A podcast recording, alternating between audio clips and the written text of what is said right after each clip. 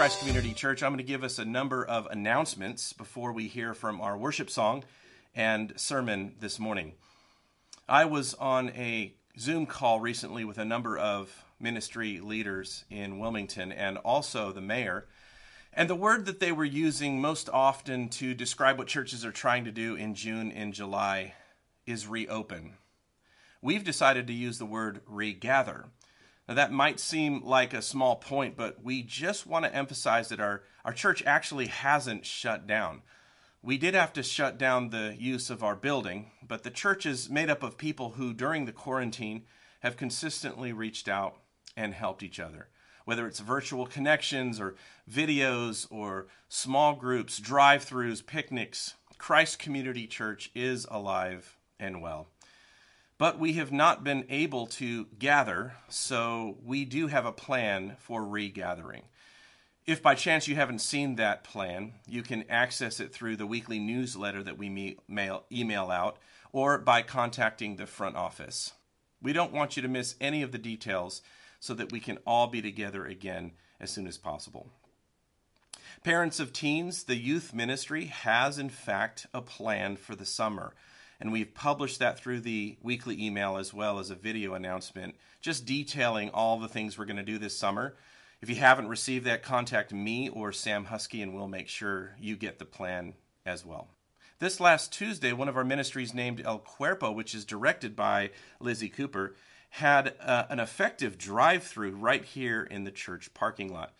They partnered with a number of other organizations in town and handed out food cleaning supplies, and children's resources. Over 310 cars came through that drive through. It was a very successful event. The event started at 5 p.m. and it was reported to me that cars started lining up at 2:45 p.m. So what a great effort on the part of Lizzie El Cuerpo and all the volunteers that helped. We're always so thankful for the continued support that Christ Community Church receives from its congregation we all on staff and the session all want to say thank you so much for faithfully continuing to support the ministry here at Christ Community through this quarantine.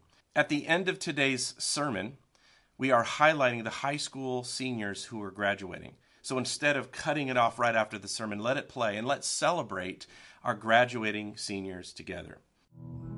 Thank you for joining in worship today. We're going to sing Christ is risen. He's risen indeed. Let no one caught in sin remain inside the light of inward shame, but fix our eyes upon the cross and run to Him who showed great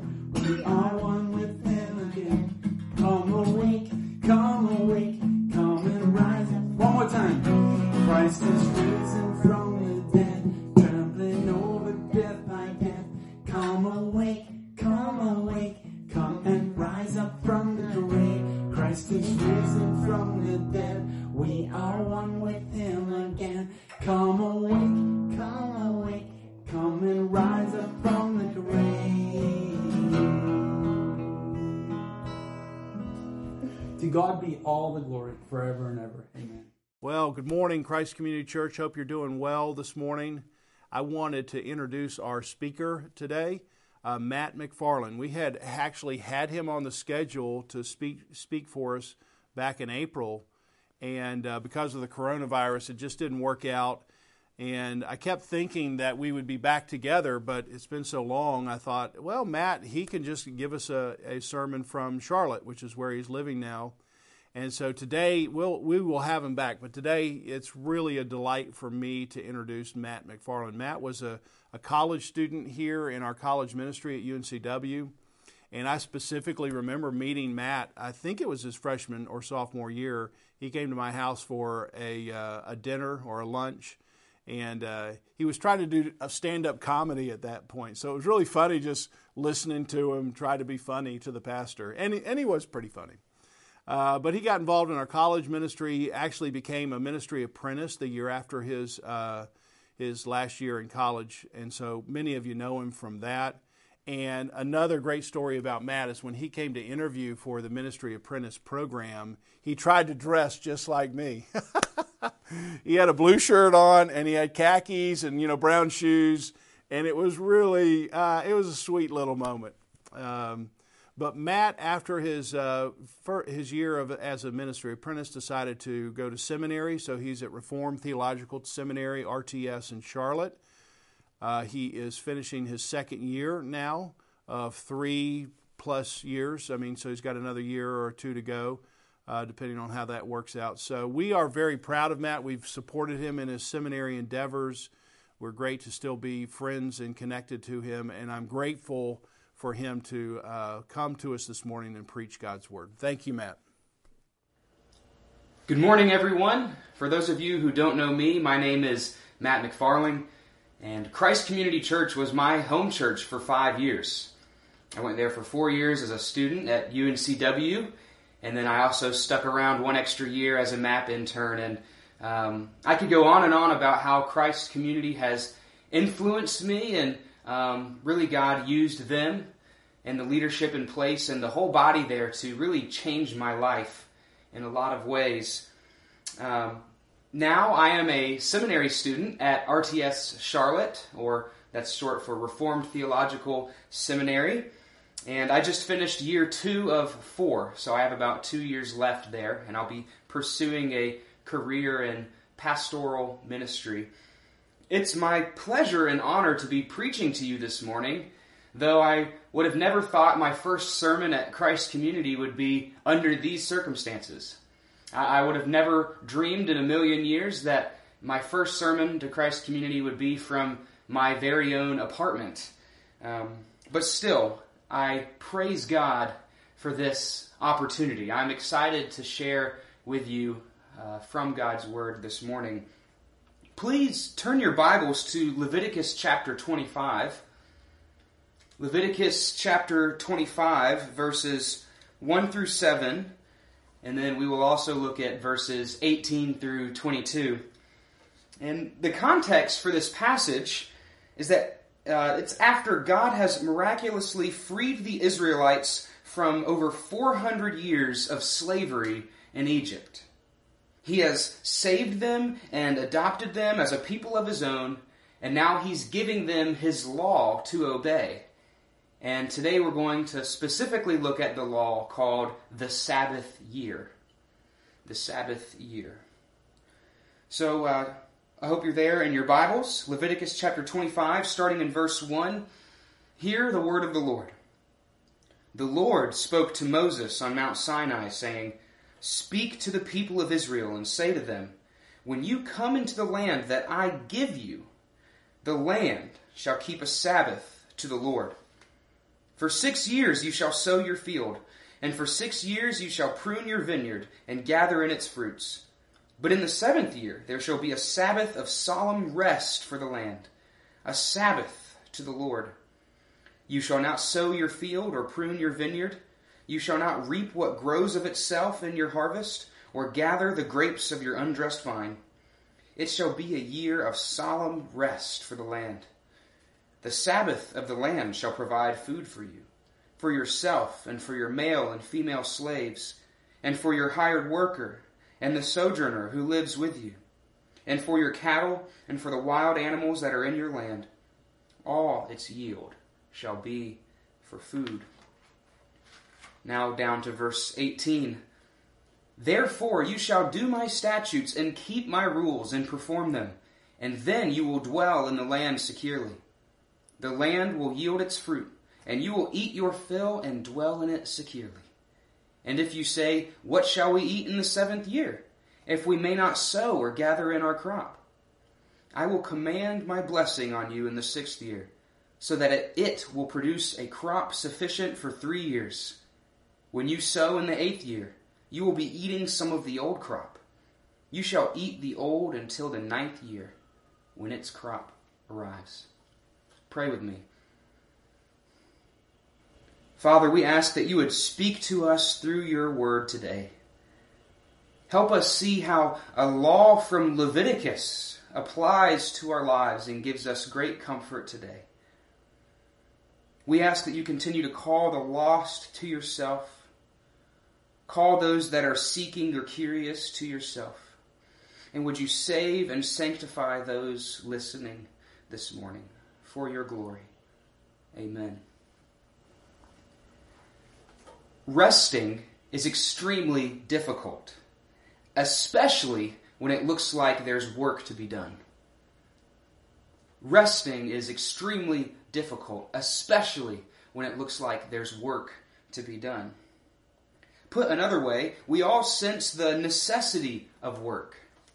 We all know that we need to work in order to provide, in order to progress towards our goals and dreams. So when we are forced to stop, when we are forced to the sideline, when we're forced to rest, it can just feel downright wrong. As of May 8th, earlier this month, the COVID 19 pandemic has caused our unemployment rate to rise to 14.7%. That's 20 and a half million jobs gone. And for some perspective, as recently as February, our unemployment rate was only 3.5%, the lowest in over 50 years. Now, I am unsure what the exact situation is in the congregation of Christ Community Church, but I know that this time must be difficult. Many of you may be learning to trust God when you cannot work. Or maybe you're still able to work, but progress in your job or progress in some goal that you are pursuing is suddenly halted.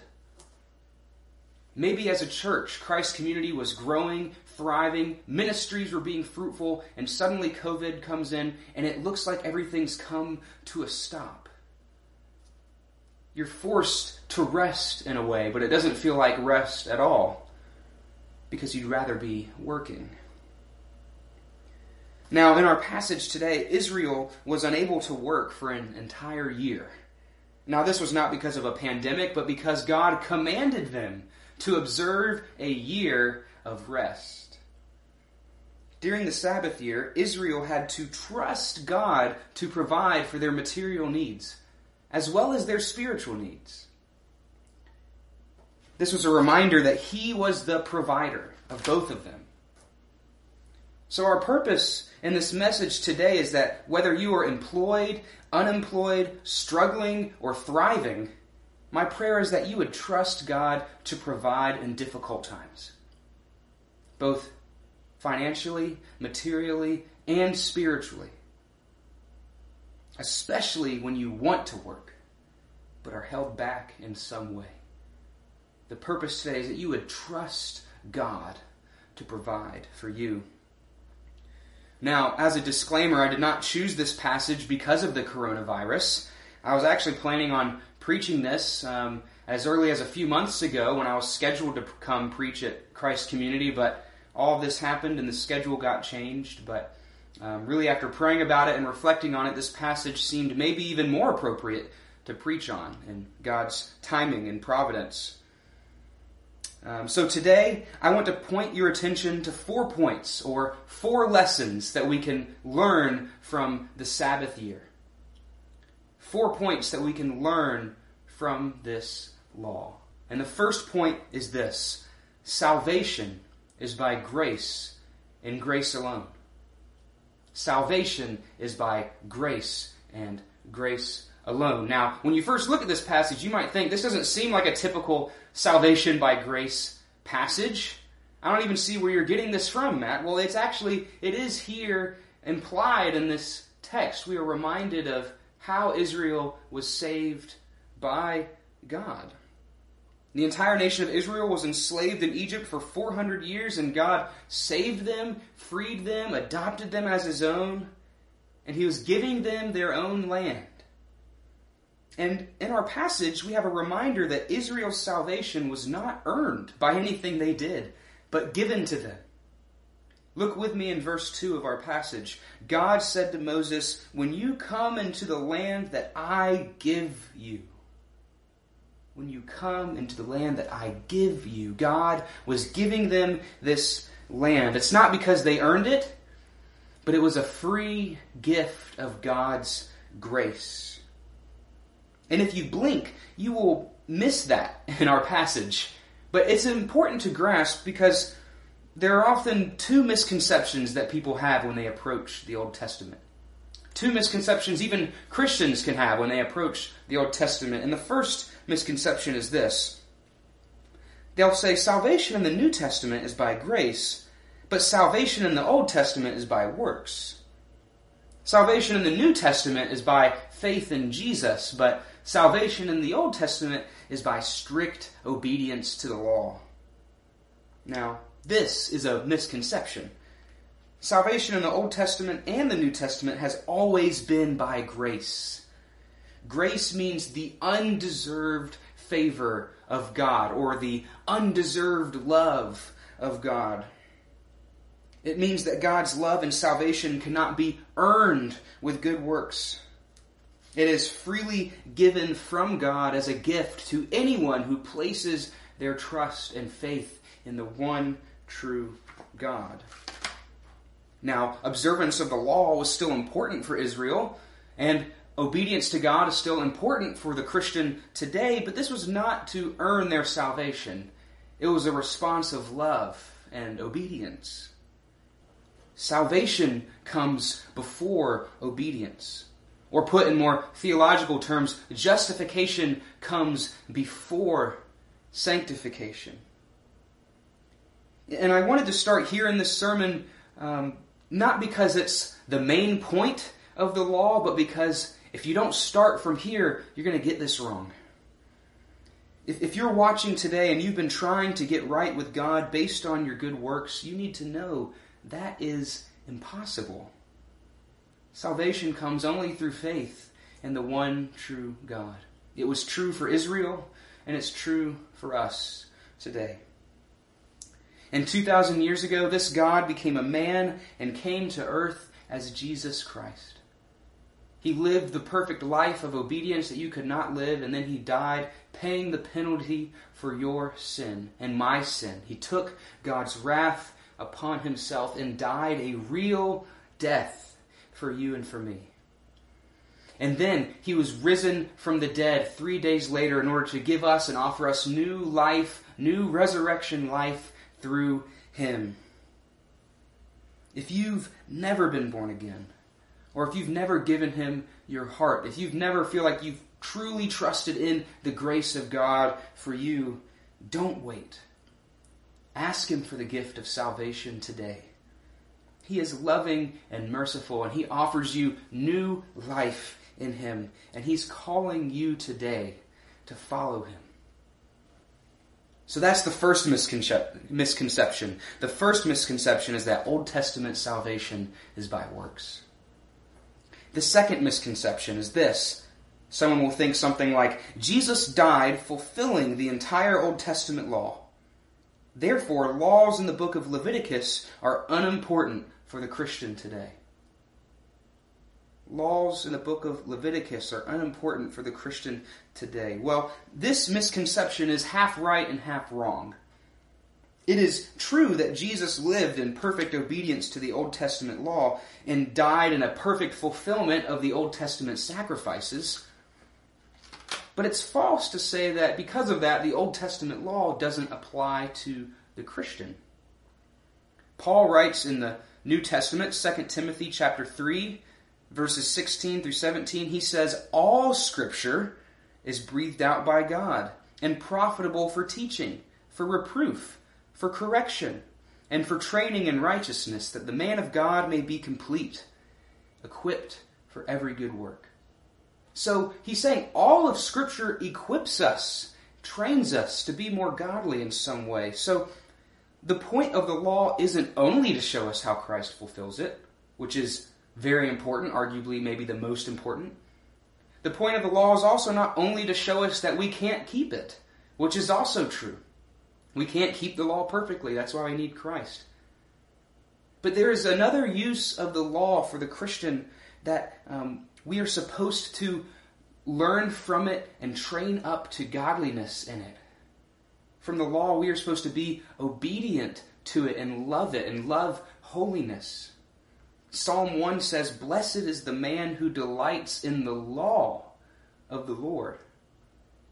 Law is not a bad word in the Christian life as long as it's used rightly.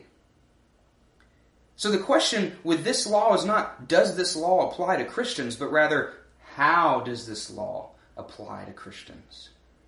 It might not apply to the same exact way. It might not apply in the same exact way as we will see, but there are still lessons and principles we can learn from it. So, a few examples of how uh, Leviticus laws might apply differently to the Christian. One is that God's people, the church, is not limited to one specific land, as Israel was. So, laws that are dependent on the land, such as the Sabbath year, need to be applied differently.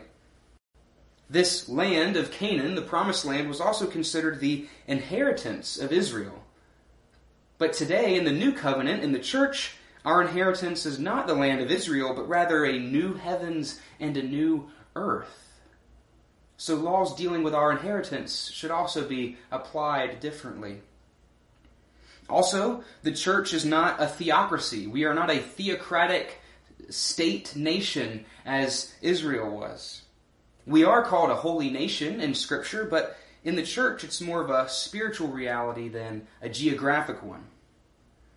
So, it is clear that this law applies to us differently than it did the nation of Israel, but it still does apply. The first application is that salvation is by grace and grace alone. The land was not earned by Israel, but was given to them as a gift of grace. Likewise, our, our, inheritance in the kingdom of God is not earned by good works, but given by God's amazing grace. Would you trust in that grace this day? The second point is this God is sovereign Lord over all creation. God is sovereign Lord over all creation. Look again with me at verse 2 when he says, When you come into the land that I give you, the land shall keep a Sabbath to the Lord. God is reminding his people that the land of Canaan ultimately belongs to him. God is the landlord, and the Israelites are the tenants. Therefore, God has authority over what can and cannot be done to the land. For those of you who have lived in apartments like I am right now, uh, like I, my wife and I do right now, you know that you cannot do whatever you want to them. Every single paint job, every alteration, every big thing that you might think of needs permission from the landlord because the landlord has authority over the property. The landlord is sovereign over that apartment. And with this authority that God has, he puts in an interesting and somewhat confusing law in place. He says, The land shall keep a Sabbath to the Lord. That word is Sabbath, it, it just means rest. Most of us are probably familiar with the Sabbath day, the fourth commandment. Six days you shall work, and the seventh day you shall rest. Today in the church we observe that on the Lord's Day, on Sunday. But here, God says that the land itself will also experience rest. Look with me down in verse 3 and verse 4 in Leviticus 25. God says, For six years you shall sow your field, and for six years you shall prune your vineyard and gather in its fruits. But in the seventh year there shall be a Sabbath of solemn rest for the land, a Sabbath to the Lord. You shall not sow your field or prune your vineyard. So, every seventh year, all farming activity ceases the people must rest for an entire year, and in effect, the land will also experience rest. Now, why does God give this law to his people? One reason is that it is, a, it is a reminder that God is sovereign. A reminder that God rules and reigns not only over Israel, but over all creation. The entire universe belongs to God. This takes us back to Genesis when God created everything in six days, but on the seventh, he rested. On the seventh day, he rested. That word for rest, Shabbat, in the Hebrew is where we get Sabbath from.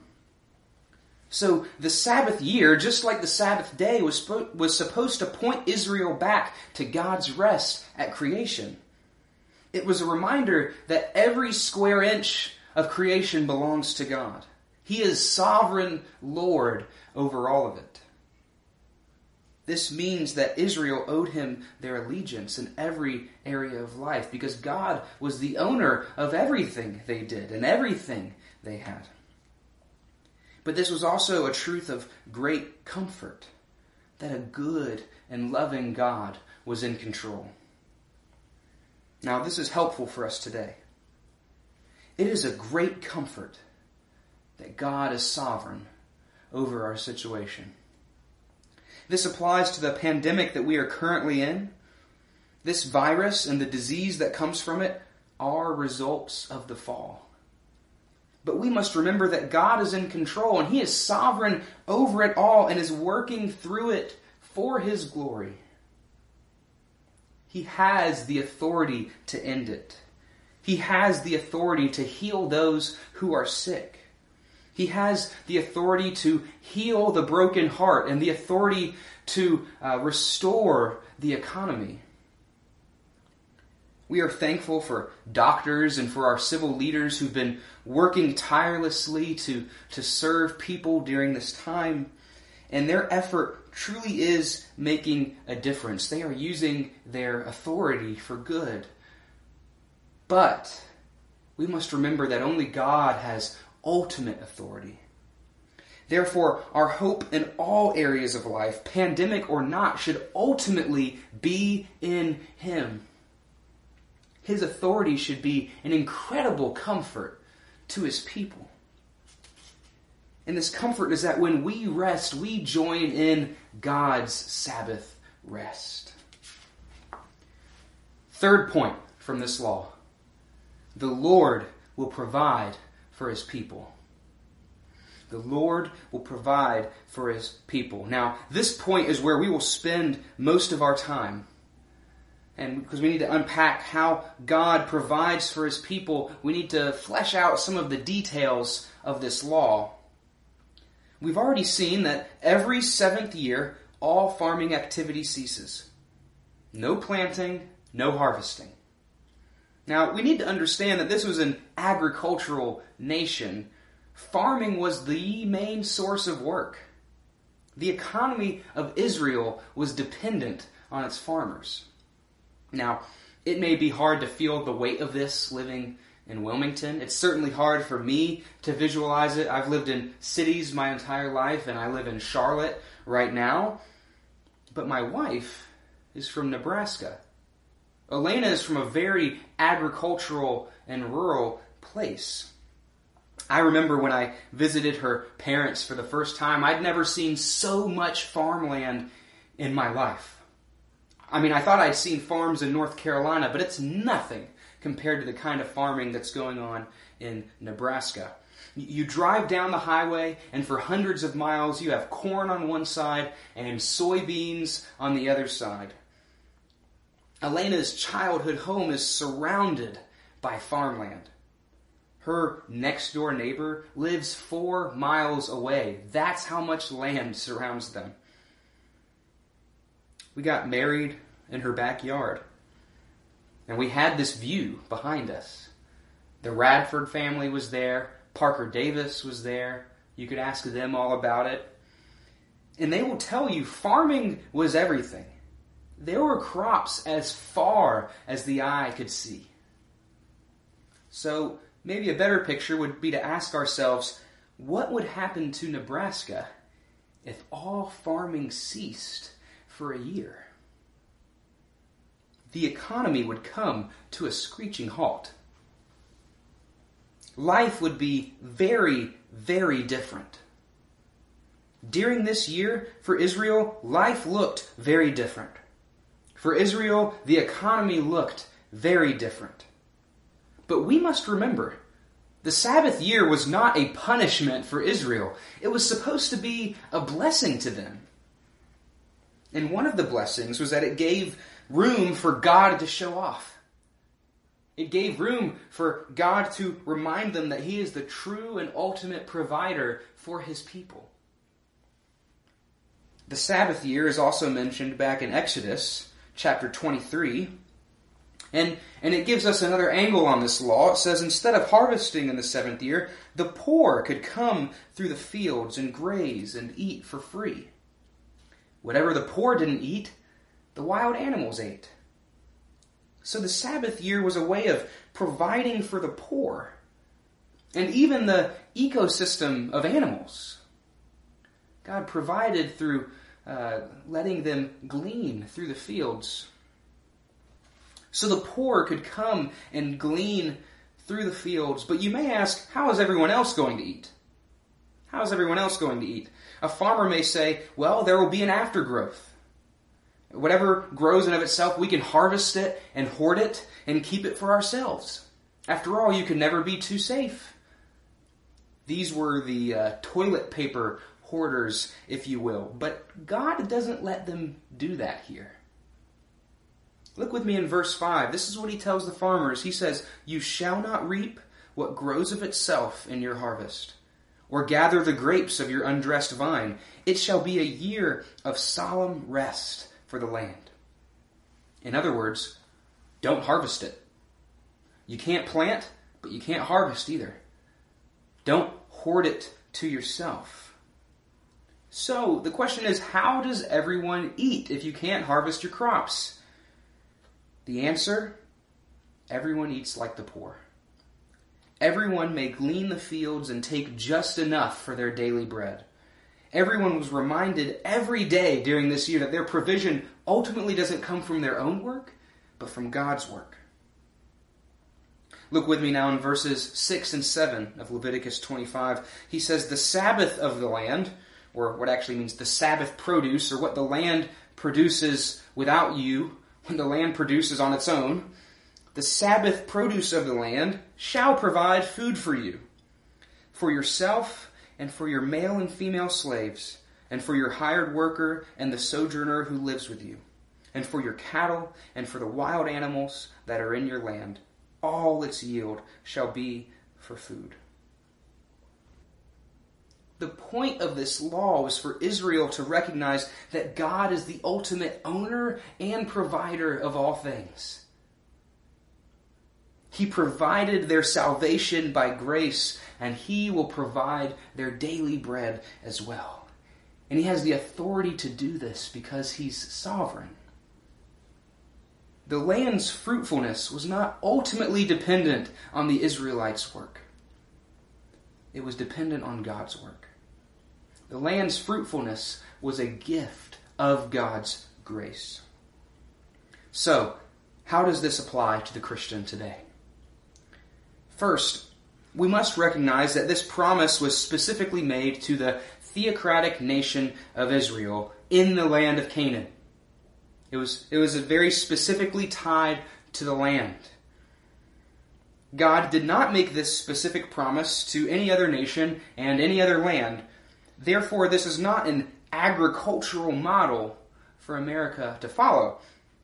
If all of our farmers took a year long vacation, we should not expect a miraculous provision of food on our tables. So that, that's not how the Christian should apply this law today. But there is a lot that we can take away from this spiritually. We are reminded that no matter what we do, whatever goals we have, work is important. Remember, in order to rest on the seventh day, we must work for six days. In order for the Israelites to rest in the seventh year, they must work hard for six years. So, work is important.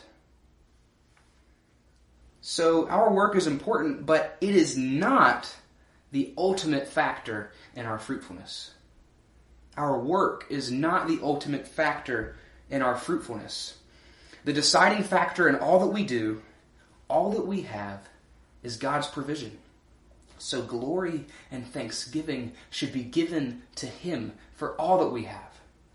And dependence should be given to Him for all that we need. The Apostle Paul knew this was true in his own ministry.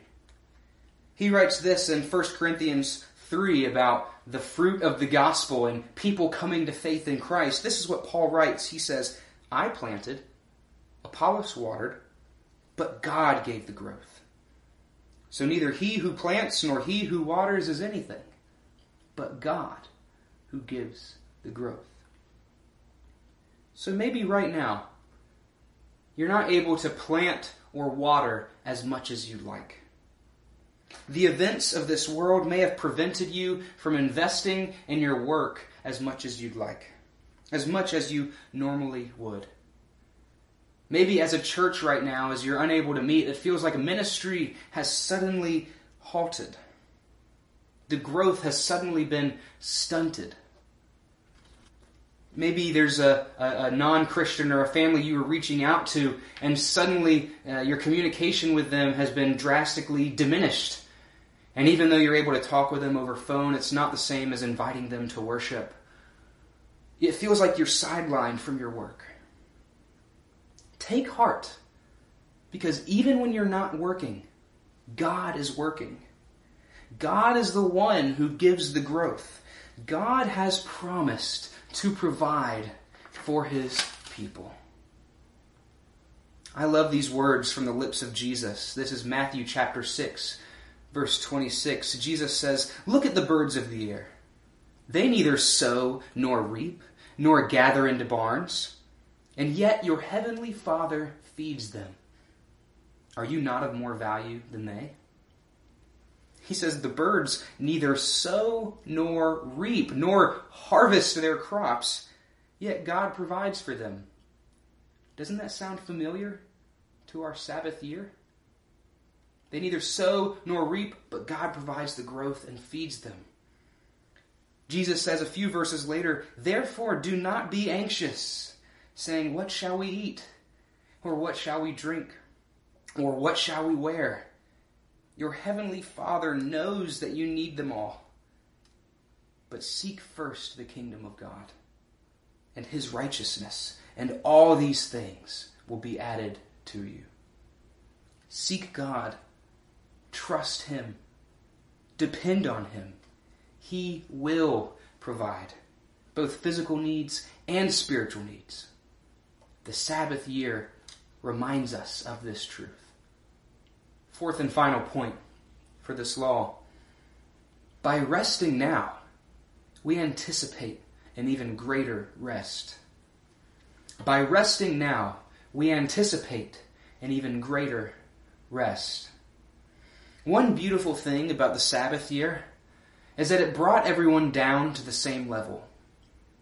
During this year, whether rich or poor, every Israelite had the same diet and the same work schedule. The diet, glean the fields. Work, none. And there was a great sense of equality during this time.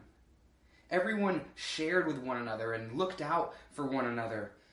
They looked out for their needs, and their care for each other during the Sabbath year was supposed to reflect God's care and provision for them. God truly cared for every category of person in Israel. Just listen to this list in verse 6. God says, The Sabbath of the land shall provide food for you, for yourself and for your male and female slaves, and for your hired worker and the sojourner who lives with you.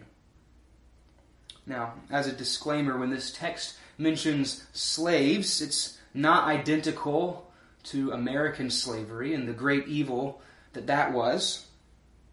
Um, but rather, this was more like indentured servanthood in order to pay off debts that someone owed. That's what slavery in Israel was.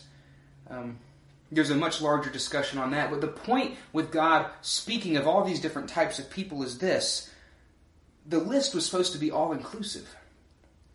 The point is that during the Sabbath year, there is equality among every category of person.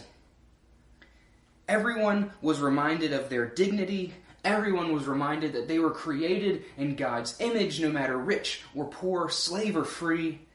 Everyone could come and eat free from God's hand, no matter who they were. Some of you may already be thinking this is a foretaste of the inclusivity of the gospel. This is a teaser for how the gospel would be inclusive of every kind of person. It's like what Paul writes in Galatians 3:28. He says, "There is neither Jew nor Greek. There is neither slave nor free. There is no male and female, for you are all one in Christ Jesus." The gospel is for everyone. Everyone may come freely to Jesus male, female, rich, poor, black, white, Latin, Asian, every category of person. They come to God through Christ. Right now, as I'm filming, it's Saturday, May 30th. So just this week, I've seen the terrible events of George Floyd's death and the fallout that's happened from that. And uh, many Christians feel the responsibility of joining in the conversation, joining in the conversation of uh, race relations and police brutality and, um, and, and equality, and, and rightly so. Christians should be in those conversations. We first and foremost we should be listeners. We should listen to our brothers and sisters who are really hurting from this. But I'm sure we've seen by this point that there's both helpful and unhelpful ways to join in the conversation.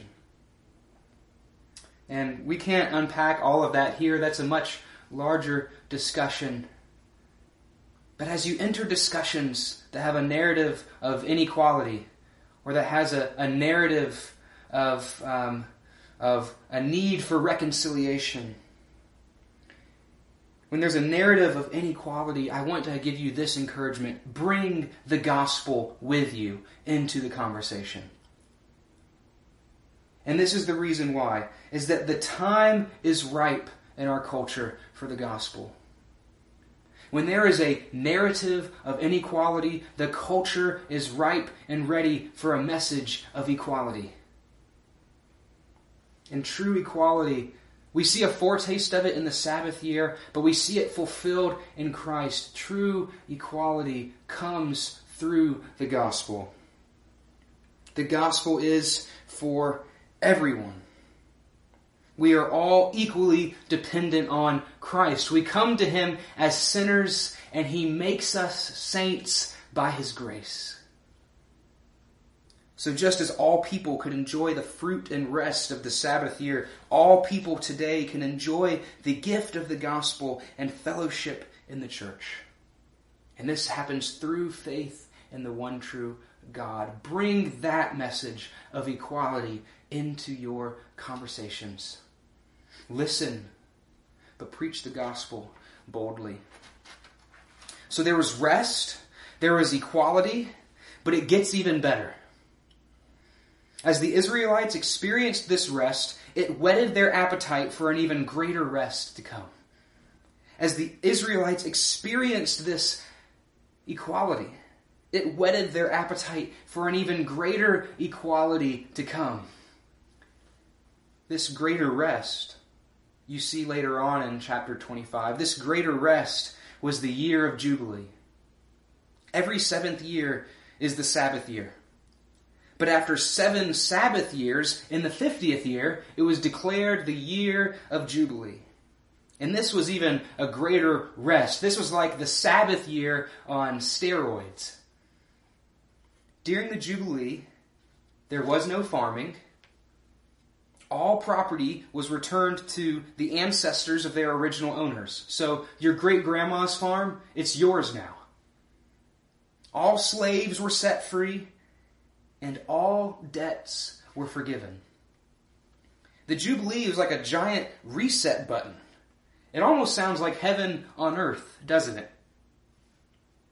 Every time an Israelite experienced the Sabbath year, it was supposed to prepare them, excite them, and whet their appetite for an even greater rest in the year of Jubilee. Every Sabbath year was seven years closer to the Jubilee. As the Israelites rested, they anticipated an even greater rest in the future. This also applies to the church today. The Sabbath year not only points us back to creation, as we discussed earlier, the Sabbath year points us forward to redemption. When you become a Christian, when you're born again, you immediately start participating in God's rest. A spiritual Sabbath rest from all your works. Jesus says in Matthew 11, 28, He says, Come to me, all who labor and are heavy laden, and I will give you rest. When you follow Jesus, you immediately experience that rest. That rest is available now, yet it's not fully realized yet. We experience a rest now as Christians, but there is a greater rest to come. You may hear it described as the already and the not yet. A greater jubilee is coming for us when all wrongs will be made right. All of God's people will be free from sickness, injustice, debt, heartache, and sin. There will be no more death. The inclusion of animals that we saw in the Sabbath year reminds us that not only humanity will be restored, but all of God's creation will be renewed. The curse and fall of sin will be eradicated. Behold, he is making all things new. Our hope is not ultimately in the end of a pandemic or the provision of our material needs. Our hope is in a God who is bringing a new heavens and a new earth. Our hope is in a greater jubilee, a final Sabbath, a great eternal rest when we behold Christ, the Redeemer of all creation and all of his beauty. That is our hope. But for now, while we wait, we experience the already but not yet rest in Christ. It's available to us through him. The Sabbath year reminds us as we rest now, we anticipate an even greater rest to come. I'll close with this. Today, this text calls us to trust in God's provision. And there's perhaps no better example of this in history than a man named George Mueller. George Mueller was a Christian in England in the 1800s whose ministry uh, largely uh, was caring for orphans through orphanages that he helped start. And throughout his orphanages, he cared for over 120,000 orphans. But what was most impressive was his humble yet bold dependence on God for everything in life. He never published a budget for others to see. He never let people know the needs of his ministry, but he simply took his needs and requests to God and asked that he would provide. In his journal, he has records of over 50,000 answered prayers, 30,000 of which were answered on the same day or the same hour that he prayed them. One story illustrates this. One morning at his orphanage, there was no food for the children to eat. All these hungry orphans and no food for them to eat. Also, there was no more money for them to go buy food. And Mueller turned and saw the children lining up for breakfast, and he decided to pray a prayer. He actually prayed their normal breakfast prayer. He prayed this He said, Father, we thank you for the food that you're going to give us to eat. We thank you for what you are going to give us to eat. Such a bold, confident prayer in light of an empty kitchen. How could he pray such a prayer? Well, immediately after, there was a knock at the door, and there was a baker standing there. And he said, Mr. Mueller, I couldn't sleep last night. Somehow I felt you didn't have bread for breakfast, and the Lord wanted me to send you some. So I got up at 2 a.m. and baked some fresh bread and have brought it. And then right after the baker left, there was another knock at the door, and it was a milkman. And he said his cart had broken outside and that uh, the milk would spoil by the time he was able to fix the wheel. So he wanted the orphanage to have the milk. In a matter of seconds, God provided milk and bread. Mueller, in his journal later in life, wrote this. He said, Be assured, if you walk with him and look to him and expect help from him, he will never fail you. That's what we need to hear this morning from this Sabbath year law. Be assured, if you walk with him and look to him and expect help from him, he will never fail you. The Sabbath year reminds us that God is our Savior, our sovereign Lord, our provider, and our Redeemer. Would you trust Him and rest in Him this day? Let's pray. Father, thank you for your word. Thank you to speaking, thank you for speaking to us through it this morning. We ask that you would help us trust you in everything. We ask that you would strengthen our faith and forgive us for our unbelief. Help us trust in you.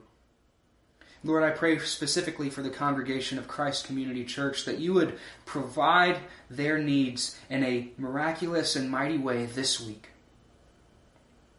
and that you would give this congregation eyes to see your provision in everything. Help us trust you in all that we do. Amen.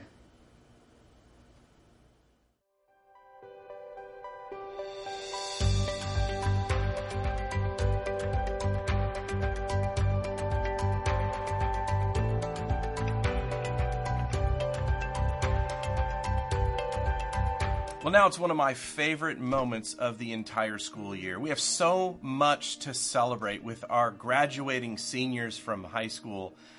Every time I see their faces, I think of so many years of memories van rides on trips and activities we've done together, bridge, detour, and Sunday morning, all of those wonderful memories that I personally cherish. And th- as they've grown up and have become young men and young women, they've really become friends to me. And I'm so very proud of them. You know, of all the people that have suffered greatly in this quarantine, high school seniors, they're they're they're in that number. They have lost a lot. Think about it: graduation ceremonies, prom dances, really any and all end of the year activities in their high schools and churches have almost completely been erased from the calendar. And as we take that loss and mourn it, we do want to pause and see the beauty in each one of these high school seniors. The glory of God as it's been visited upon their life, as they've grown into maturity and made us all proud. If you know any of these high school seniors, we would encourage you to reach out to them and just tell them how proud you are of all the things that they've accomplished. We're going to see some videos and some pictures of these graduating seniors, and then I'll pray at the end.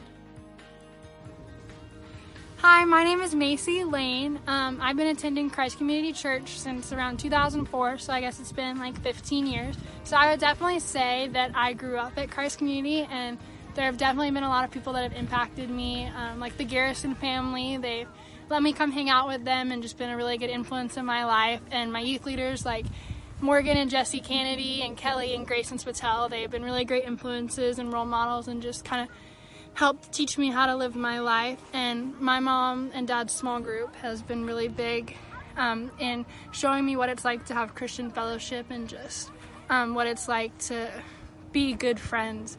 And so without all of these people, I would not be attending Samford University in Alabama next year to get a degree in nursing. So thank you for all you've done, Christ Community.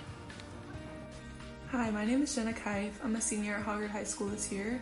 Um, I've attended Christ Community Church since I was about 18 months old.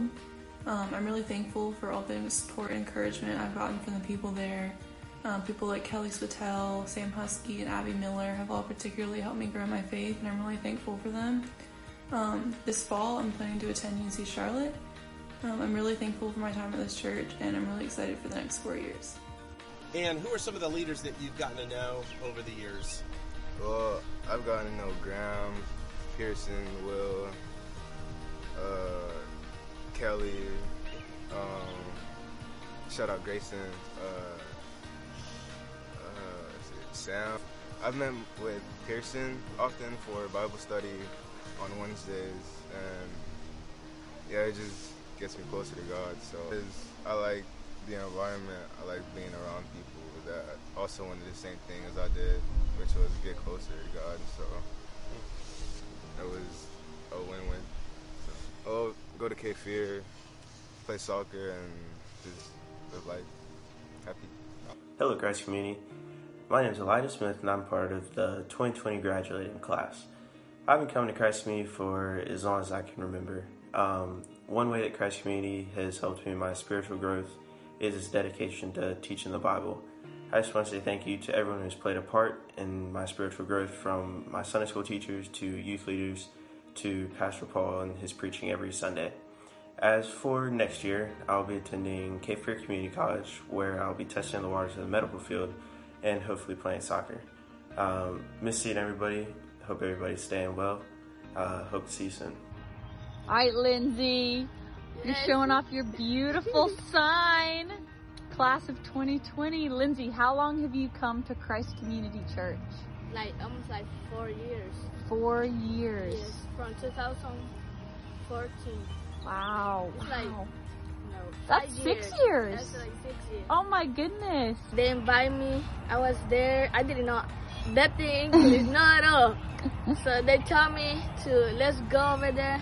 That I'm gonna have fun. They're gonna like give me some Bible studies and stuff like that. So that's why I came to that group and then became Christ there. Yeah. And did you meet Jesus at Christ Community or did you already know him? I I know him because my family are Christian, so it came from all my family. Miss Michelle, one one of them. Elijah's mom, Miss Susan, Yeah.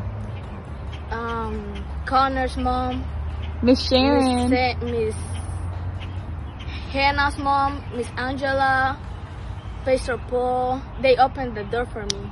Yeah. So I appreciate them because they opened the door for me. I'm gonna go to Cape Fear for two years. That's I'm planning. And I'm gonna do some like worship with the community because that was I like. First, I like it because it's a lot of going on in this world that we don't know, and we have to protect our world. So that's why I came to my plan. That was the first thing I think when I was little. That was my passion. Hey y'all, my name is Shoshana Stowe and I've attended Christ Community for the past year and a half now. And some people that have really influenced my time there would be Lauren Reagan and um, Sharon Radford. I remember I sat with Lauren at my first sermon and um, I've done an internship with Miss Radford this past year and the preaching of Pastor Paul has just really influenced my life and I'm so so grateful that I've had this community in the past um, year and a half and it's really just a beautiful place. Um, next year I will be attending East Carolina and I plan to major in secondary education. Thank y'all.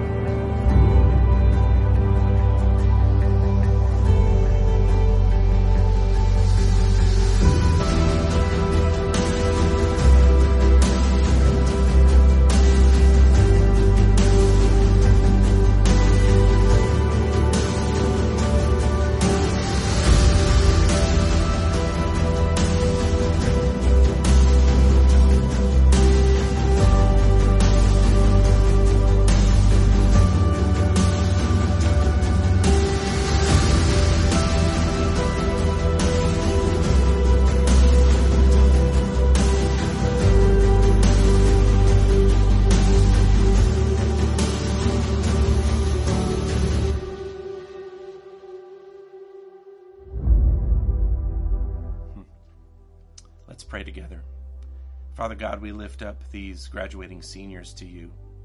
We know them well and love them. We've seen them grow through the ministries here at Christ Community. Their families have intermingled with ours, and, and we're so very proud of all of their accomplishments up to this date and are excited for their futures if they go, as they go off to college, if they try to find their careers and try to establish their families. God, we pray for wisdom that they would be able to see the things that you would want them to see and to make the right decisions, to have the strength and courage to stand up to temptation when it comes, to have peace and joy when uh, depression or isolation or loneliness comes.